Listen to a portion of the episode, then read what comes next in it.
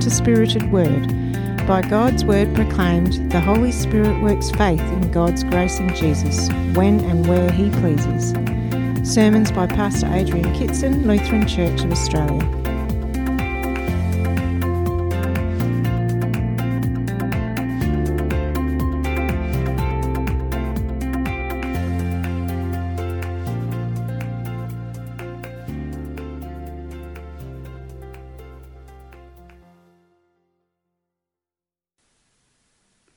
The first reading comes from 2 Corinthians chapter 13 verses 11 to 14. Finally, brothers and sisters, rejoice. Strive for full restoration. Encourage one another. Be of one mind. Live in peace. And the God of love and peace will be with you. Greet one another with a holy kiss. All God's people here send their greetings. May the grace of the Lord Jesus Christ and the love of God and the fellowship of the Holy Spirit be with you all. The word of the Lord. Thanks, Thanks be, be to, God. God. What you doing? What you doing?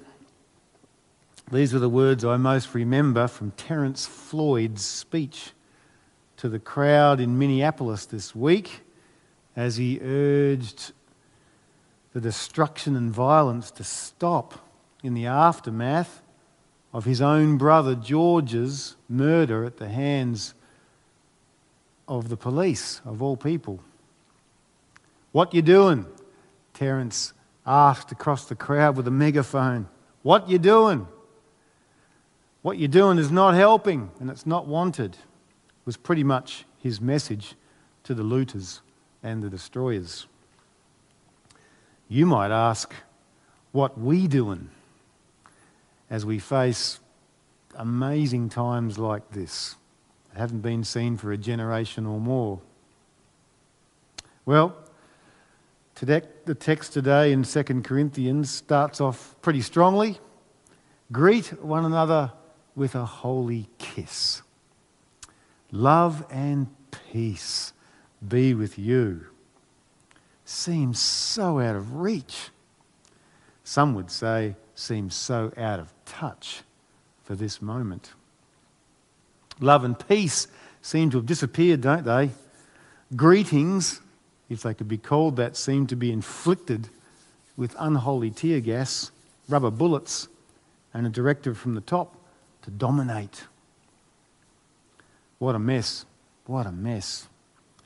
Our hearts go out to the family of George Floyd and to the tens of thousands of everyday people who have peacefully put their hand up and protested this injustice that's not new, that's been going on and on and on all my life and long before that. All of this may be largely a US story, I suppose. Don't be so quick on the trigger, mate. We know we have a similar kind of very long story of injustice, particularly in relation to our Indigenous people, among others, uh, that still causes enormous pain in our own country. So I guess I'm asking myself the question, and you, what we doing? Christians. What we doing? As far as we know, there were no rubber bullets and tear gas in Corinth when Paul was there, but there were vicious, hurtful words and excluding behaviour in the church community, and they were squarely aimed at Paul. They had a very long list of things against him and a very long story of discrediting him on just about every possible front. They even got quite personal about it. Their kiss of greeting seems to have turned into what a kiss of a betrayal might feel like. And yet, he writes. He writes again. He writes again. Through the smoke and the aftermath of the conflict, Paul calls them out of all that to something new and something better and something holy and something good. Something that's now among us and in Him. He calls them to a new community already here, not the old community way. He calls them to a divine community, not just a broken human one. Father, Son, and Spirit. One God, and yet three. Totally new revelation of who God is for a thousand or two or three or five years of the people of Israel. Totally new revelation for the whole world. Still is. One God, but three. Three, and yet still one. Friends, I want to call you there away from that TV and all that's happened this week to where you belong and to where your home really is to the Holy Trinity, Father, Son, and Spirit. Paul says that we and they and he still belong to this community, despite the trouble we are in and the forced isolation we've been living under, where the church hasn't got much form at the moment. This makes them and us useful, he says, and helpful and needed in the world in all of its suffering. Paul knows this new community, and he knows what belonging to this home, to this community, asks of him and then and us. Praise be to the God and Father of our Lord Jesus Christ, the Father of compassion and the God of all comfort, who comforts us in our troubles so that we can comfort those in any trouble with the comfort we ourselves receive from God. For just as we share abundantly in the sufferings of the Messiah Christ, so also our comfort abounds to others through Christ. Friends, you are comforted this morning to comfort. This Holy Trinity community and those adopted into it by baptism or by God's grace, this community knows suffering and it knows comfort and it shares both. Paul knows he shares his suffering with no other than the Lord Jesus Christ himself. He says this. He knows that Jesus is in this suffering with him and working through him. Same now, friend, for the innocent and the guilty the black and the white, the haves and the have nots in the US and here in good old Oz. And this new community of God is always bringing good out of bad, correcting, healing out of damage, ah, hope out of significant despair. Paul says, if we are distressed, it's for you, he says, these people that are so against him. If we are distressed, it's actually for you and your comfort and your safety and your salvation, he says. If we are comforted, it's also for you, straight away, always given, never withheld. And all of this comfort and this safety and this security in this community produces one thing in two words patient endurance. Verse 1, verse 6. Patient endurance. Paul's distress is all for their comfortable place in this holy divine community called Father, Son, and Spirit. His life under pressure is for them, so they have a peaceful home in Jesus Christ. Hasty blaming and condemning of others is actually impatient giving up on who you are and who God really is, a denial of the community in which you live. They and we, he says, can find the new in the old and help the world find the new in the old. This is the Spirit's call now, friends, I believe. Patient endurance, whatever that looks like for you. It's a call to those who have lived with the injustice of racism every day of their life. it's also a call to those who need to listen and to learn to do better there and here. Paul knows the pressure. He knows what it is. He says to feel like the end is surely upon us. Do you feel like that? When you see rubber bullets and tear gas on the White House lawn, it's like some Hollywood movie, some end of the world thing, Armageddon. Maybe you feel that way. We do not want you to be uninformed, brothers and sisters, he says, about the troubles we experienced in the province of Asia. We were under great pressure, far beyond our ability to endure, so that we despaired of life itself, he says. Indeed, we felt we had received the death sentence.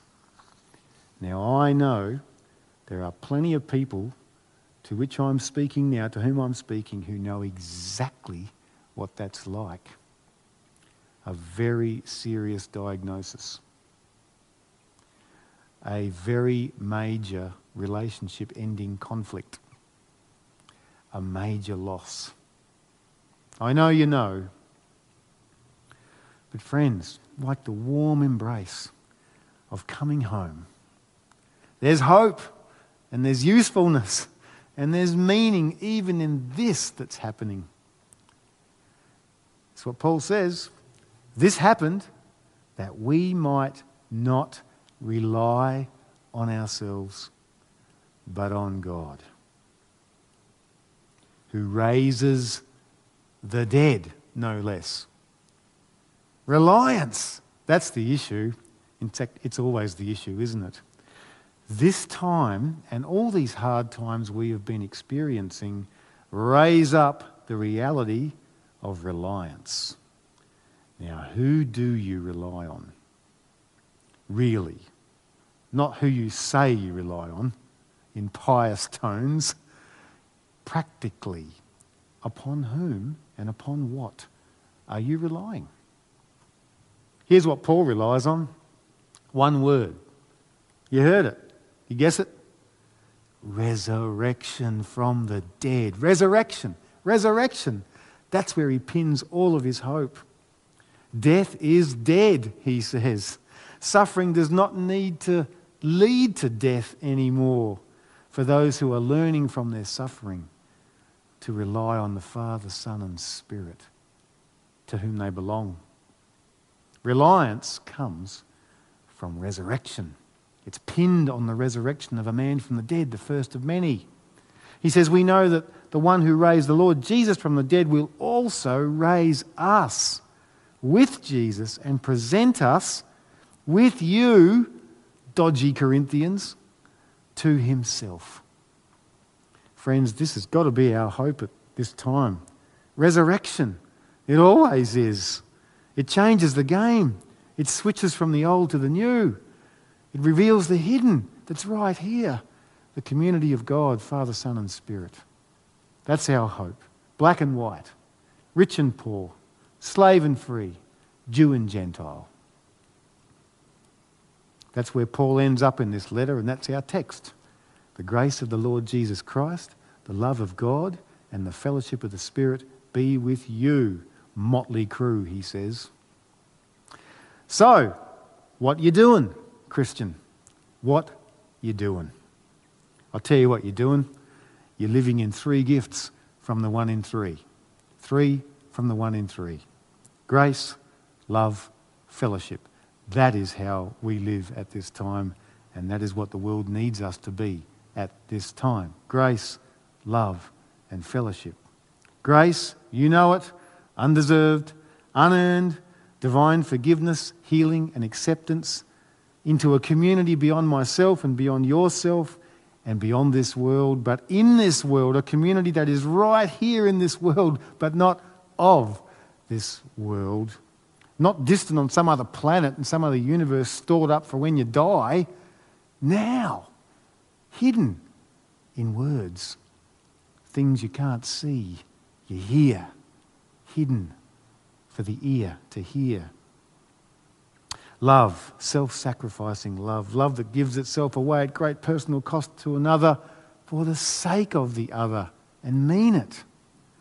Like Terence Floyd, asking looters to stop looting and destroyers to stop destroying for the sake of the family and the sake of the city and the sake of the nation. Fellowship, belonging, safe place, safe conversations, time to listen, time to learn, space to rest, time to eat the fat and enjoy the feast with trusted people. With Jesus, of course, in your home. These three gifts from the one in three blessing on you no matter what, no matter what. So go ahead, Christian, do that. How about do these things? We do not lose heart, says Paul. Our light and momentary troubles are achieving for us an eternal glory that far outweighs everything else. We fix our eyes on the things that we can't see, what is unseen. We take our eyes what is off what is seen to hear what is unseen. The Father, Son, and the Spirit, the divine community breaking into the old, dead, dying, troubled one. In another way, he says in 5 verse 7 we live by faith, not by sight. And since we do this, we know what it is to respect and honour the Lord. What do we do with it? We try to persuade others, he says in 511. We don't lose heart around here. We, don't, we fix our focus on the Word of God and we rely on His promises that we are His new community now and for the future. And we do this for the world by living persuasively, persuasively, hoping that they hear and they see what we see. For Christ's love compels us, he says. We've got to do this because we are convinced that one person died for all people, black and white. We live for him who died for them all and was raised again for them all, the sinners and the saints. So, what we doing around here these days in Europe? I think we're living in the grace and in the love and the community of the resurrection community for the sake of our community. The grace of the Lord Jesus Christ, the love of God the Father, and the fellowship of the Spirit be with you. In the name of Christ. Amen.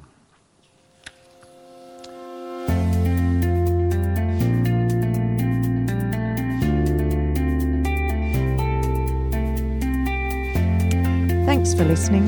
Pastor Adrian serves at St Petri Lutheran Church, York, Barossa Valley, South Australia. stpetri.org.au